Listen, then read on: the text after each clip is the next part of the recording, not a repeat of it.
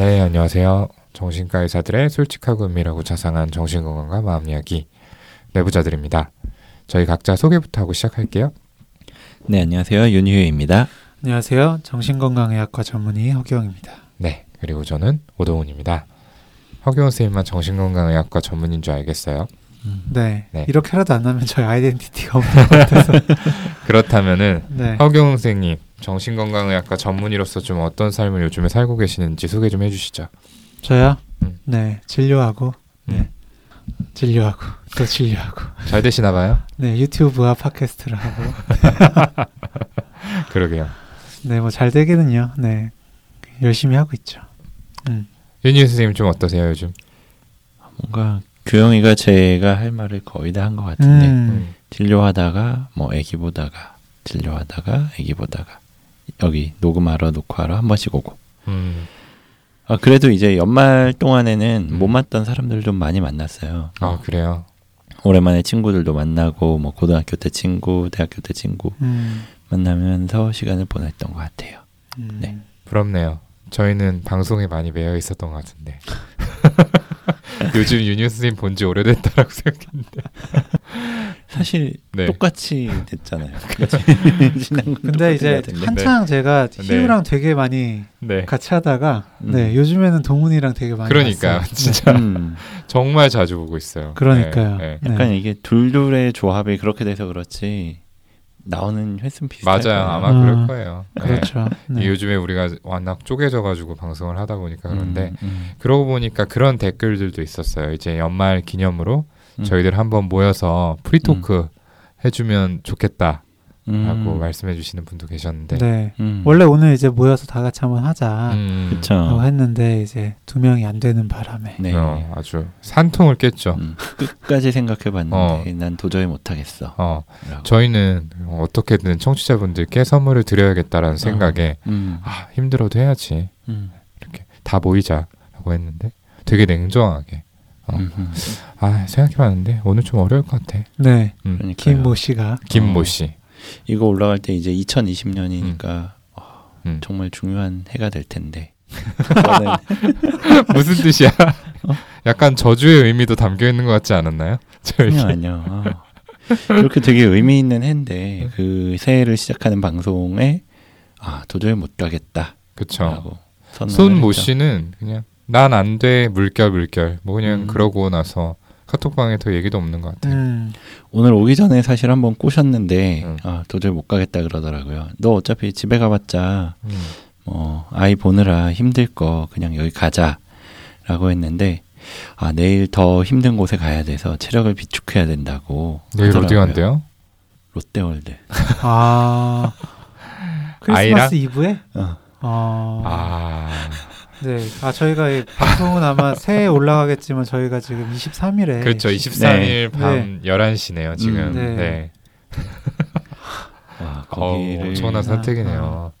집에서 그냥 조용히 보내야지라고 한 두 달 전부터 생각을 하고 있었는데 저는 그쵸. 아 그러고 보니까 크리스마스 이브구나. 네 음, 사실 아이 태어나고 나서는 이브에 뭐 따로 식사를 하러 나간 적이 한 번도 없어서 나가는 게 굉장히 힘들 거 아니에요. 힘들죠. 웬만한 좀 괜찮은 데까지 가려면 일단 길이 막히고 음. 아니 그리고 애들을 안 받아주는 데도 꽤 많을걸요? 아 그쵸. 좀 약간 좀 분위기 이렇게 어, 파인다이닝이다라고 한다면은 음, 음. 음, 아무튼 굉장한 선택을 하고 있는 정연이를 지지합니다. 음, 그러게요. 뭐 네. 오늘 부르기가 좀 쉽지 않았겠네요. 음, 네. 어쨌든 너는 어떻게 지내고 계세요? 아 저요. 네. 저야말로 뭐 정말 일하고 뭐 일하고. 방송하고 네. 개업 자리 알아보고. 개월짜리 알아보고 네. 음. 네 아무 이제 숨기지 않겠습니다. 네 음. 이제 준비하고 있고요. 아 저번 주 휴가 갔다 왔어요. 음. 오 언, 언제요? 저 왜 얘기했잖아요. 시- 계속 우리 10일 만났던 것 부터. 같은데. 어, 네. 그러니까 그 틈새를 딱 이용해서 아. 갔다 왔어요. 아. 계속 어. 계속 보는 그 사이에 네, 수요일 날 만나고 그 다음 주 아. 화요일 날 만나기 전에 목금 음. 토일 월 이렇게 해가지고 와, 갔다 왔어요. 대단하다. 음. 네. 아 참 좋더라고요. 그래서 네. 저렇게 표정이 좀 나아졌구나. 음. 날 좋고. 네. 아니 이거는 이제 병원에서 맑고. 나온다는 생각에 것 같고. 아니에요. 너무 아쉬워요. 네. 시험 봐야 되지 않아요? 아 시험 봐야 돼요. 저는. 어. 아, 네. 1월 중순에 네, 음. 분과 전문의 시험이 또 남아 있는데 뭐 웬만하면 붙지 않을까요? 네. 아우 얘기가 너무 네, 늘어집니다. 합격 네. 기원하고 네, 네, 네. 새해에는 free talking 한번 네, 네, 저희가 하고요. 잘 준비해 보겠습니다. 네. 네. 그래서 오늘 방송 어떤 내용으로 준비되어 있느냐? 이번 시간은 노답, no no, 내답, yes. Yes. 네, 뭐 끝에라도 함께 해주셔서 고마워요. 너무 빨리 했어. 네, 네. 음. 기왕 한 거 한 번만 더 해볼게요. 네. 노답, no no. 내답, yes. 아, 좋아요. 예, 네. 바로 그 시간입니다. 청취자분들께서 보내주신 사연을 바탕으로 저희가 이야기를 나눠보는 그런 시간이죠. 오늘은 어떤 사연이 준비되어 있을까요? 허경 선생의 목소리로 들어보겠습니다.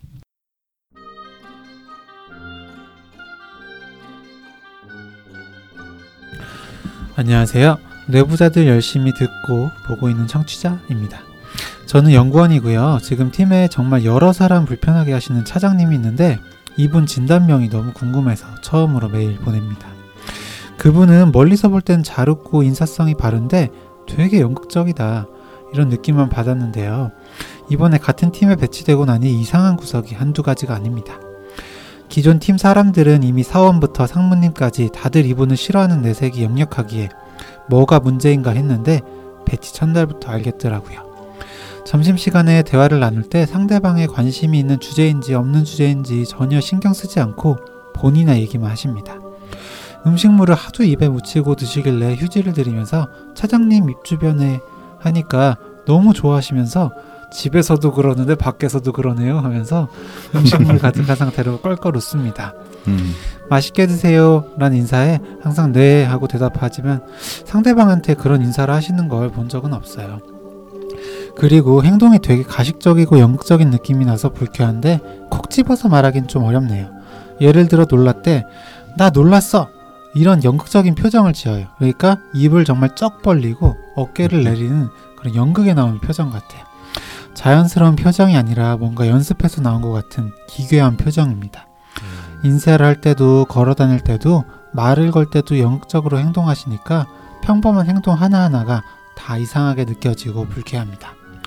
일할 때는 더 가관인 게 차장님인데 맨날 눈치만 보고 단순 업무, 그 뭐 서류 취합 같은 것만 하시는데요. 또 사람들이 무시하는 건 기막히게 잘 알아서 매우 싫어합니다. 근데 업무 파악도 못 하시고 그렇다고 배울 생각도 안 하시고 음. 또 사소하지만 위험한 실수를 너무 많이 하세요. 그래서 주변 사람들이 너무 힘들어합니다. 그런데 본인은 미안해하기는 커녕 그 그냥 웃고 넘어가거나 본인이 힘든 걸 어필하려고 합니다. 음. 그리고 자기가 못하는 걸 되게 댕댕하게 말해요.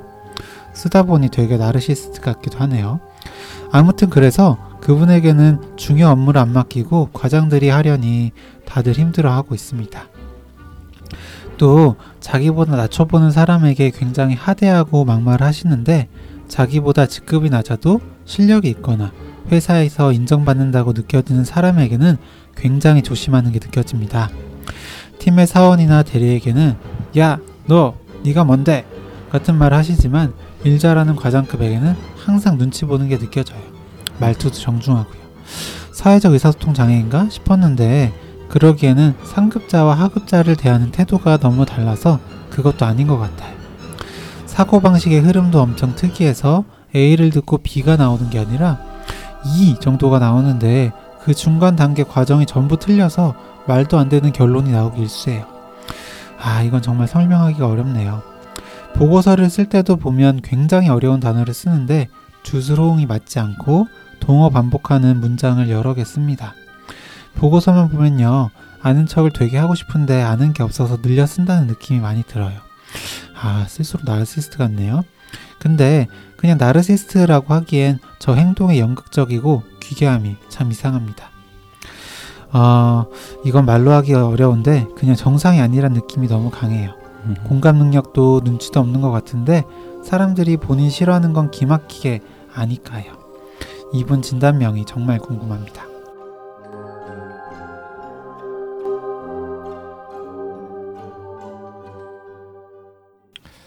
네, 음. 사연 잘 들어봤습니다. 어, 굉장히 꽉꽉 음, 음. 에피소드들과 본인이 관찰하신 내용들을 담아서 보내주셨어요. 음. 그러니까 이 사연자분과 한 팀에서 일하시는 차장님이 계신데 이분에게서 뭔가 보통 사람과 다르다라는 느낌을 음. 받으신 것 같습니다. 좀 특이적 특이하기도 하고 음. 이기적이기도 하고 음. 이런 모습들을 좀 어떤 진단명으로 설명할 수 있을지 질문을 해 주셨어요. 사연 들으시면서 좀 어떤 생각들 하셨나요? 어, 저도 사실 그 묘사들을 들으면서 아, 내 주변에 진짜 이런 사람들이 있으면 아, 이런 사람이 있으면 아, 좀 피곤하겠다. 음. 아, 아, 저 사람은 어떻게 해야 되나? 막 어떻게 돼야 되나? 뭐 이런 생각들 들면서 좀 많이 피곤할 것 같아요. 그래서 아마 이렇게 사연도 보내 주신 것 같고 어, 이해하기도 힘들고 도대체 어떤 생각을 하고 있는지도 모르겠고 뭐 그런 사람을 보는 것 같은 느낌이 딱 드네요. 우선. 음, 네. 굉장히 그 에피소드 여러 개 쓰셔서 음. 네 재밌게 읽었고요. 음, 네. 맞아요. 네. 아 그리고 정말로 아, 여러 가지 좀 가능성이 떠오르네. 음. 네, 하면서 아, 다들 무슨 얘기를 할까? 음, 그러니까 동훈이랑 음. 희우는 무슨 얘기를 할까? 네, 그게 궁금해지기도 했습니다. 음. 음, 네. 저도 참 듣다 보니까 이거 어떤 분일까 네, 하는 흥미가 있- 들어가지고 좀 재밌게 들었고요. 자, 이제 본격적으로 저희가 이야기를 풀어볼 텐데 이 사연 속에 등장했던 중요 키워드에 대해서 하나씩 하나씩 좀 들어서 이야기를 해보면 좋겠다라는 생각이 들어요. 몇 가지 키워드가 있었거든요. 가장 먼저 좀 이야기해보고 싶은 게 연극적이다 이런 음. 표현인데요. 여기 대해서 좀 어떻게 생각을 하시나요? 음, 음. 사실 이 연극적이다라는 게뭐 음. 인사를 할 때도 뭐 걸어 다닐 때도 말을 걸 때도 연극적으로 행동을 한다 이렇게 음. 말씀을 하셨잖아요. 그렇죠, 그렇죠. 그 의미가 어떤 뜻인가가 중요할 것 같아요. 근데 일반적으로 정신과에서 연극적이다라고 하는 단어는 극적으로 막 과장된 몸짓을 하고 막 말투를 사용하는 이런 음. 데다가 사용하는 경우가 많아요. 이를테면은 아, 나는 오늘 일이 빡세서 좀 힘들었어. 뭐 이렇게 얘기를 할 걸. 아, 나 오늘 완전 일에 치여 죽는 줄 알았어. 아, 완전 지옥이었어. 이거 어떻게 살아? 이렇게 표현을 한다면 아니 하이톤으로 하라 그랬는데 제가 약간 감기 때문에 아니, 올라가지 않네요. 하이톤이었어요. 네, 네.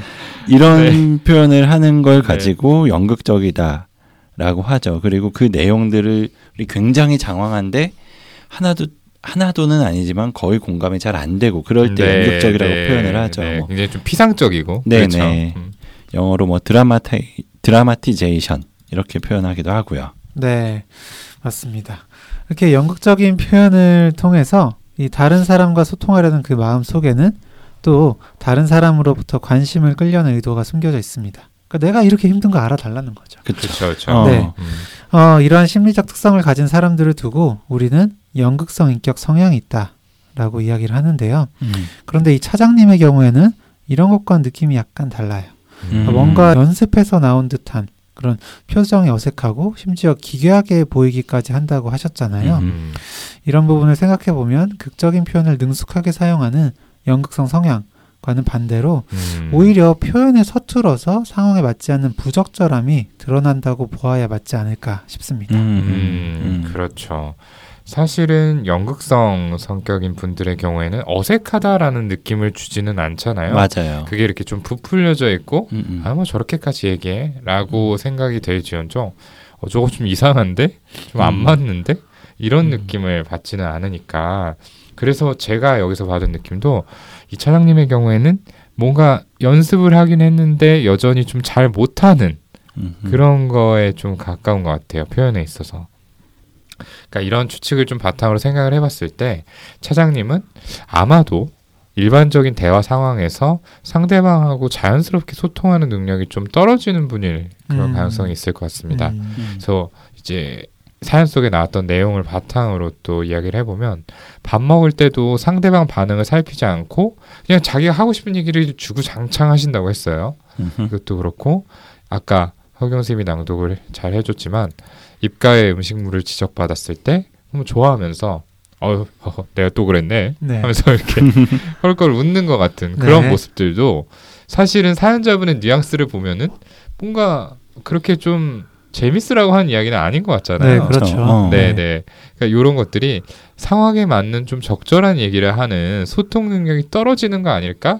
이런 음, 생각을 음. 하게 만드는 것 같습니다. 네. 그렇다면 이런 소통 능력의 저하 여기에 대해서는 다 동의하시나요? 네. 네. 두 분 다 동의하신다라고 한다면 요거는 뭘로 설명해야 될까라는 의문이 생깁니다. 여기서 사연자분이 사용하신 단어가 나르시스트였죠. 음. 음. 나르시스트인 것 같다 이렇게 얘기해 주셨는데 여기 대해서 어떻게 생각하세요? 네, 이 나르시스트라는 거는 뭐 다들 아시는 것처럼 자기애적 성향을 가진 사람을 말해요. 이런 사람들은 아, 이런 성향이 있는 사람들은 난 다른 사람들보다 우월하다. 내가 최고다. 그러니까 다른 사람들은 날 존경해야 되고 내 뜻에 따라야 된다. 이런 생각을 가지고 있어요. 그래서 이 사연자분께서는 실수를 했을 때 뭐 웃고 넘기거나 뭐 힘든 걸 어필하려는 모습, 뭐 자신 못하는 것에 대해서 당당하게 이야기하는 모습, 이걸 가지고 나르시스트라고 생각을 하신 것 같은데, 어, 네. 그런 생각이 얼핏 들 수도 있을 것 같아요. 근데 제 생각은 약간 다른 게, 이 나르시스트들은 기본적으로 자존감이 낮은 사람들이기 때문에 자신의 잘못에 대해서 인정하는 걸 굉장히 어려워해요. 음. 내가 이거 잘못했구나, 실수했구나를 인식하더라도 외면하거나 아니면 다른 사람의 책임으로 돌리면서 오히려 막 짜증을 내고 화를 내고 음. 음. 그걸 회피하고 막 튕겨내잖아요. 음, 음. 근데 이분처럼 아, 내가 너무 힘들어서 그랬어. 허, 실수하고 말았네. 음. 이렇게 반응하는 거는 음. 뭐 부적절한 건 마찬가지지만 조금 그 나르시스트랑은 다른다는 생각이 음. 들어요. 음. 음. 맞습니다. 네, 또 자신이 못하는 것에 대해서 당당하게 이야기를 하는 모습도 있다고 하셨어요. 네, 이것도 나르시스트와는 좀 다른 모습이죠.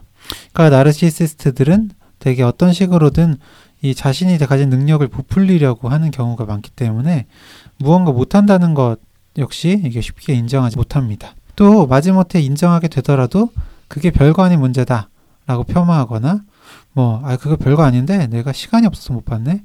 라는 식으로, 네. 음, 그렇죠. 뭐 음. 돌리기 마련이죠. 네. 반면에 보고서를 쓸 때 굉장히 어려운 단어를 사용한다 하셨는데요. 이런 모습은 좀 자기애성 성향, 그러니까 나리시스틱한 그런 측면으로 해석해 볼 수도 있겠습니다. 어, 내가 지적으로 뛰어나다는 걸 다소 약간 미성숙한 방법으로 드러내려고 하는 것처럼 보이기도 하는데요. 근데 이 나르시스트라고 하기에는 이 특징적으로 나타나는 착취적인 인간관계라든지 다른 사람에 대한 좀 극단적인 비난 음. 같은 모습이 그렇게 두드러지진 않는, 않으신 것 같아요. 그렇죠. 그래서 이쪽보다는 좀 다른 가능성을 우선적으로 생각해 봐야 하지 않을까 싶습니다. 네, 그렇죠.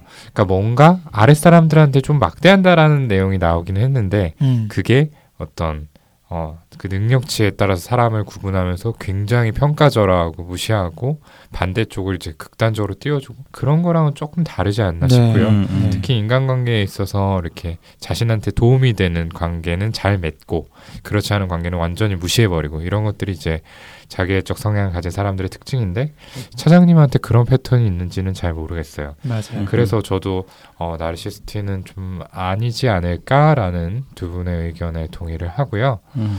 저는 이 자신의 실수에 대해서 아무렇지 않게 넘기는 모습도 결국에는 소통 능력의 부재다 이렇게 봐야 될 것 같습니다. 음, 우리가 지금 이야기하고 있는 나르시스트 역시 소통 능력이 떨어져 보일 수는 있는데 이 차장님의 경우에는 그것보다 좀 더 근원적으로 이 타인의 마음을 헤아리는 능력 자체가 좀 부족해서 그 음. 능력의 결함이 있어서 벌어지는 일이 아닐까 싶거든요. 음흠.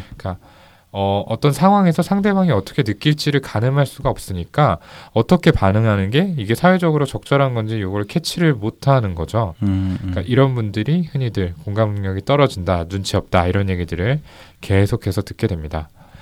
그러니까 어떻게 보면은 이분은 정말로 사회적인 상황에 대처하는 방법을 모르기 때문에 아 연습이라는 과정을 통해서 익히셨을지도 모르겠다라는 생각이 들어요. 네. 음. 그러니까 적당하게 보이는 법, 적당히 행동하는 법이 뭔지 모르기 때문에 그러니까 굉장히 많은 좌절이나 시행착오를 겪었을 거고요.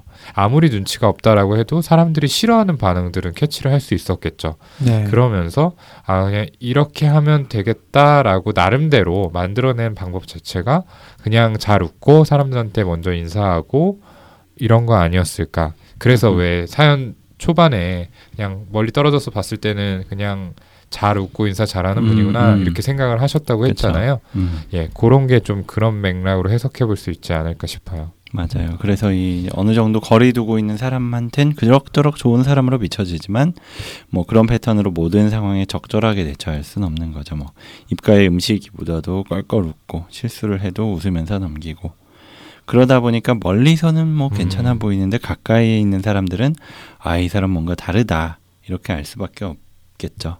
여기서 이제 세 번째 키워드를 말씀해 주셨는데 바로 사회적 의사소통 장애라는 거예요. 이미 사연자분도 한번 의심을 했던 키워드죠. 이 생소하신 분들이 많을 테니까 이 병이 어떤 병인지 간단하게 짚고 넘어갈게요.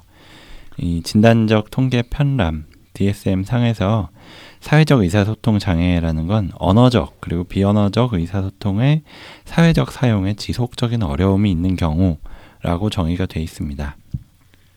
언어 습득 능력에는 문제가 없고 뭐 표정이나 몸짓에 어색함이 있을 만한 뭐 심체적인 문제도 없지만 상황에 맞게 자연스럽게 사용할 수는 없는 그런 걸 의미하죠. 음. 네. 어, 이게 몇 가지 기준으로 네, 세분화할 수 있는데요. 첫 번째로 사회적 목적에 맞게 소통하는데 어려움이 있는 경우가 있습니다. 어, 예를 들어서 이제 반가워서 인사를 하는데 네, 굉장히 굳은 표정으로 인사를 하게 음, 된다든지 음. 혹은 화난 말투로 말한다든지 하는 거죠. 음흠. 그러니까 일부러 그렇게 표현하는 것도 아닌데 그렇게 튀어나가는 거예요. 음, 음.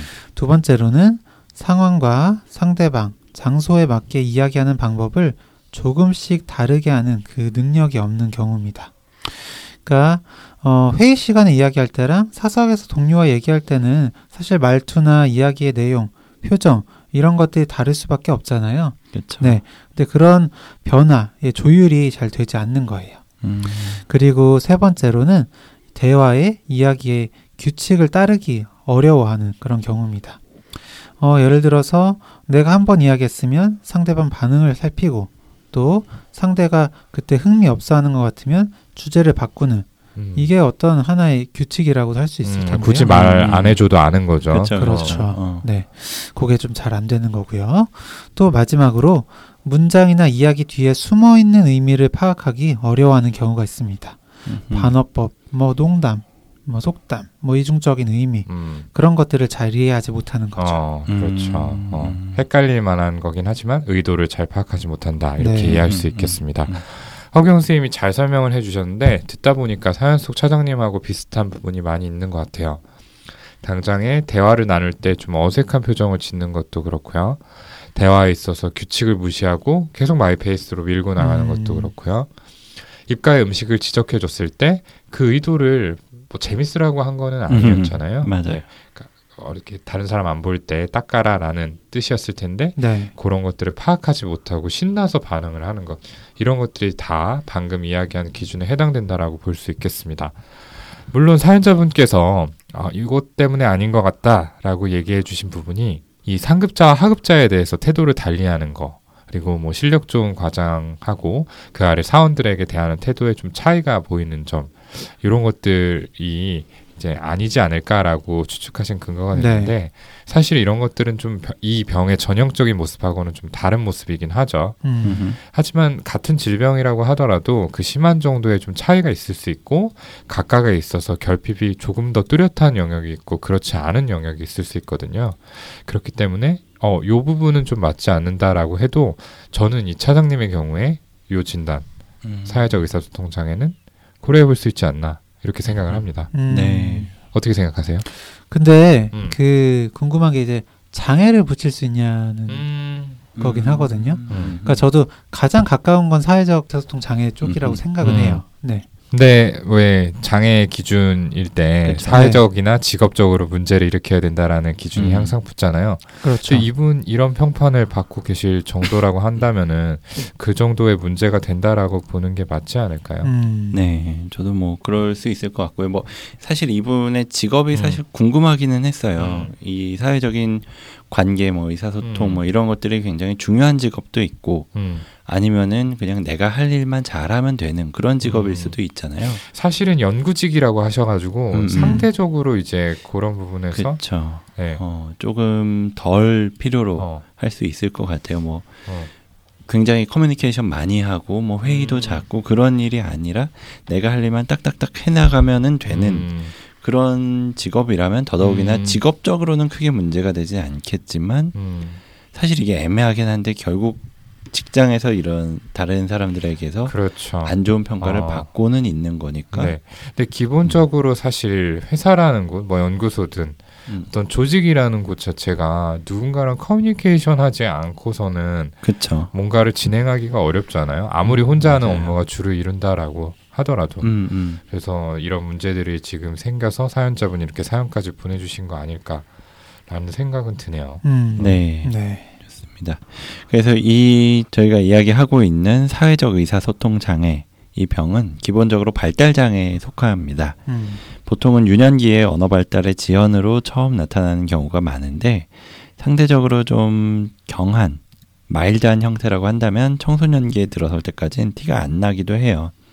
근데 청소년기가 되면 좀 더 의사소통을 하는 상황이 복잡 미묘해지는 일이 많아지잖아요. 음. 뭐 어릴 때는 진짜 말하는 그 언어 뜻 그대로, 그대로. 소통을 하는데 이제 뭐 중학생 고등학생 음. 요새는 좀 빨라져서 초등학생 때부터도 음. 조금씩 서로 약간씩 음. 편을 가르고 뭐 미묘하게 좋아한다 음, 싫어한다 이런 거를 단짝을 만들고 어. 뭐 그렇죠.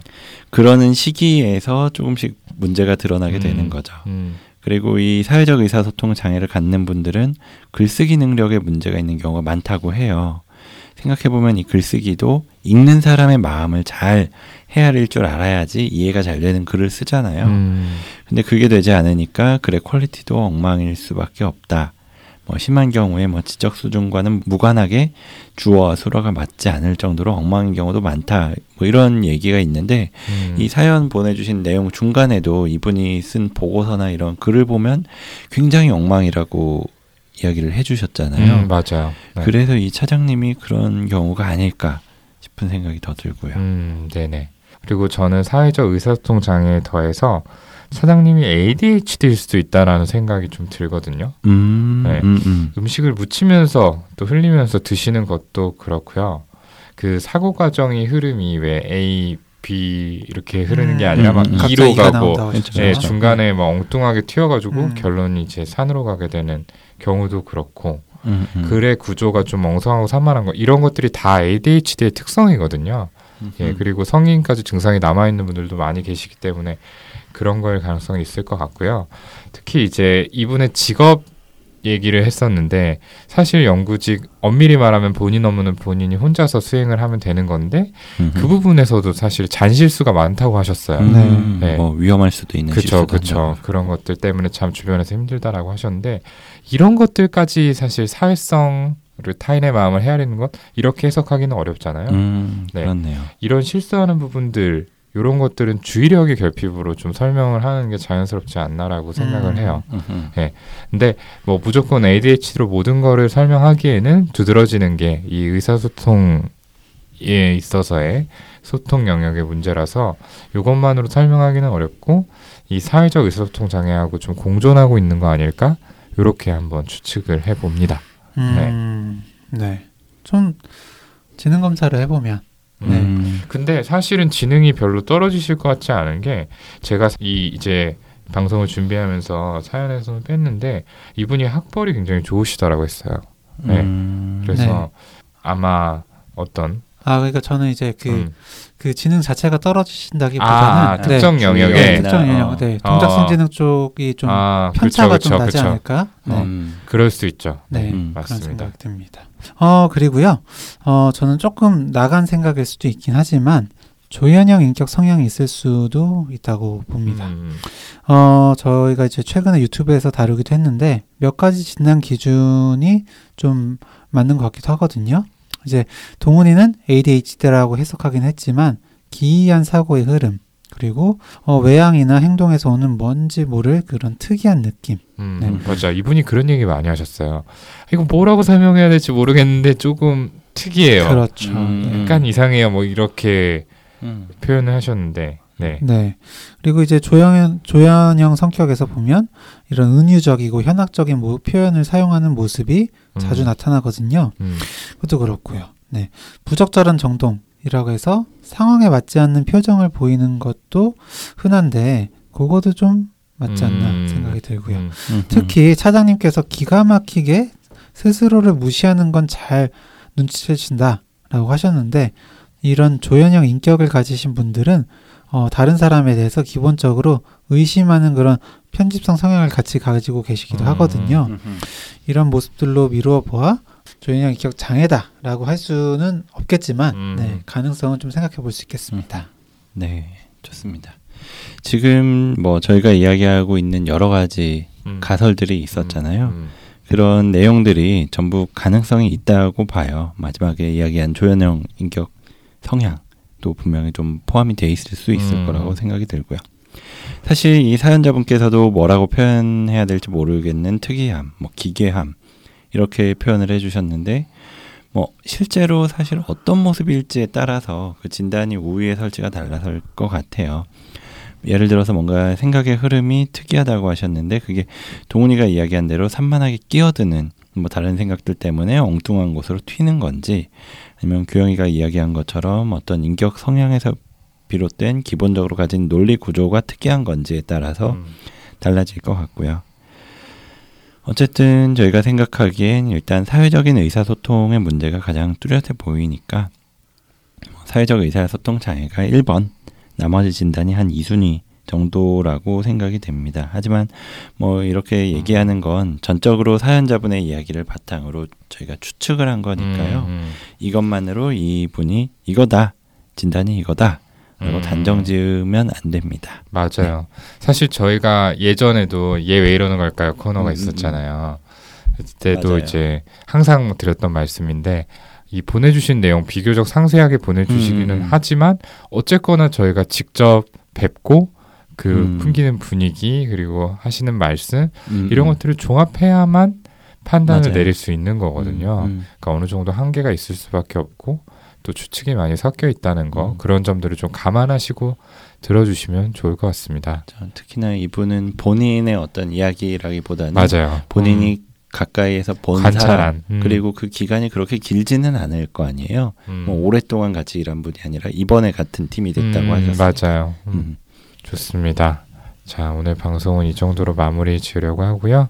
저희가 흥미로운 이야기 나눌 수 있게 사연 보내주신 사연자분께 다시 한번 감사의 인사를 전합니다. 저희는 다음 시간에 더 재미있고 흥미롭고 유익한 내용들 꽉꽉 눌러 담아서 다시 찾아뵙도록 하겠습니다. 감사합니다. 감사합니다. 감사합니다.